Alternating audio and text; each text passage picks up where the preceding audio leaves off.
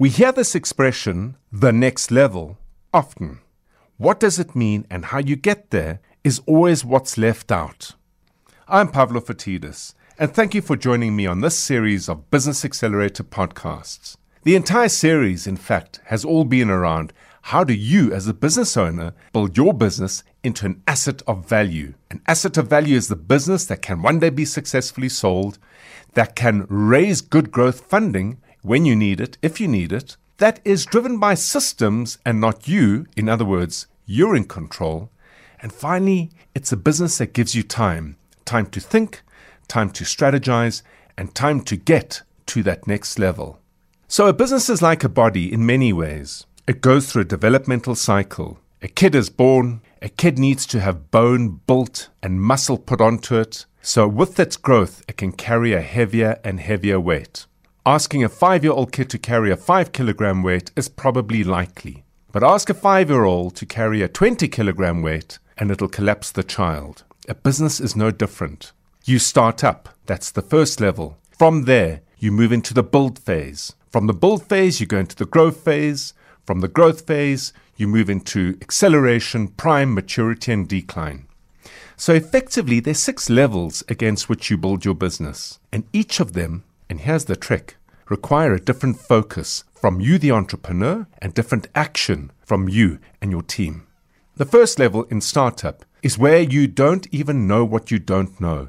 It takes about three years to figure out what business you're in. What I can tell you, almost as an absolute truth, is that the business plan you built, which is the business plan you're attempting to implement, is not the business that you obviously naturally one day are going to be running. A business plan is very useful to tell you how things won't work. So, in the first three years at level one, which is startup, all you should focus on is selling. If you get sales and you repeat sales, look at who you're repeating the sales with because that then tells you what problem you're solving for which group of people. Once you have started to identify the problem and you've started to define your business in relation to solving that problem, the next stage you want to move to is the build stage. In the build stage, it's all about system development. In the previous episodes, we spoke about what systems are. They're not technology. They're activities that all integrate nicely elegantly, neatly, and beautifully together to create an experience for that group of customers that solves the problem you discovered in the first level. Once the systems are in play, if you want to get to that next level, that next level is about growth. And growth means you need a team, talented, motivated, inspired team. Let's call them the system operators, because with the systems in play, you know what kind of people you need. Once the team is neatly ensconced, the next level of growth is going to be about innovating, finding a way to do what you're doing better, which means either offering more value or a better price to the group of customers that you're serving in a way that makes you almost intractable to them. If you get that right and you deepen the experience around which you solve problems for those customers, you improve the quality of that experience. That creates the intractability. And that can only happen if you have time on your hands.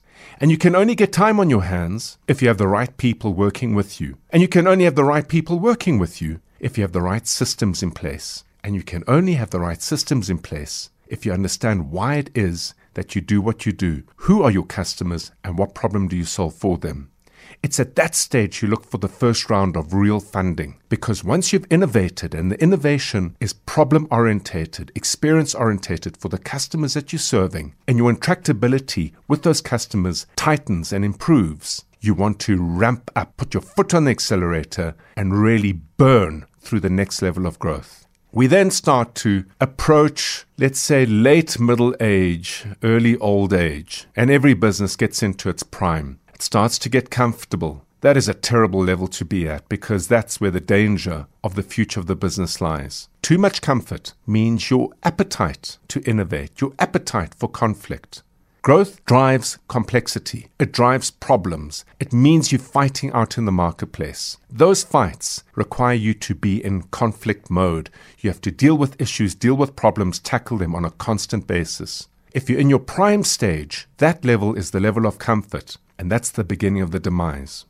To avoid getting to that point of demise, when you're in the prime stage, and this is the tough part, a good business leader to get to the next level of growth is going to figure out how they can cannibalize and literally unthread the fabric of everything they've built in order to reinvent the business to solve the new problems that have emerged in the markets that they trade in. Because the one thing that doesn't stay still is that the markets you trade in, your customers, they change. And they change because of technology, they change because of economy, they change because of politics, they change because of legislation. Change is inevitable. So, the business you built to solve a set of problems in the early stages of startup is no longer going to be relevant in the later stages of prime.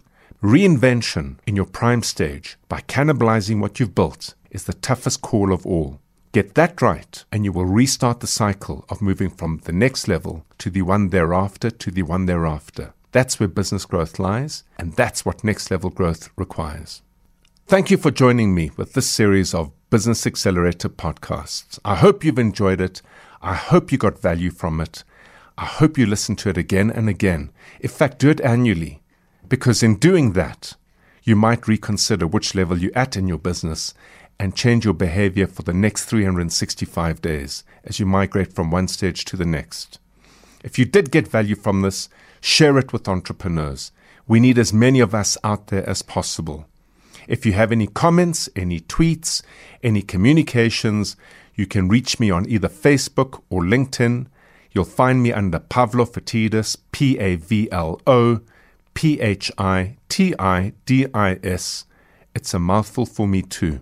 Alternatively, find me on Twitter at PavloBiz. Thank you for joining me. Do have an entrepreneurial day.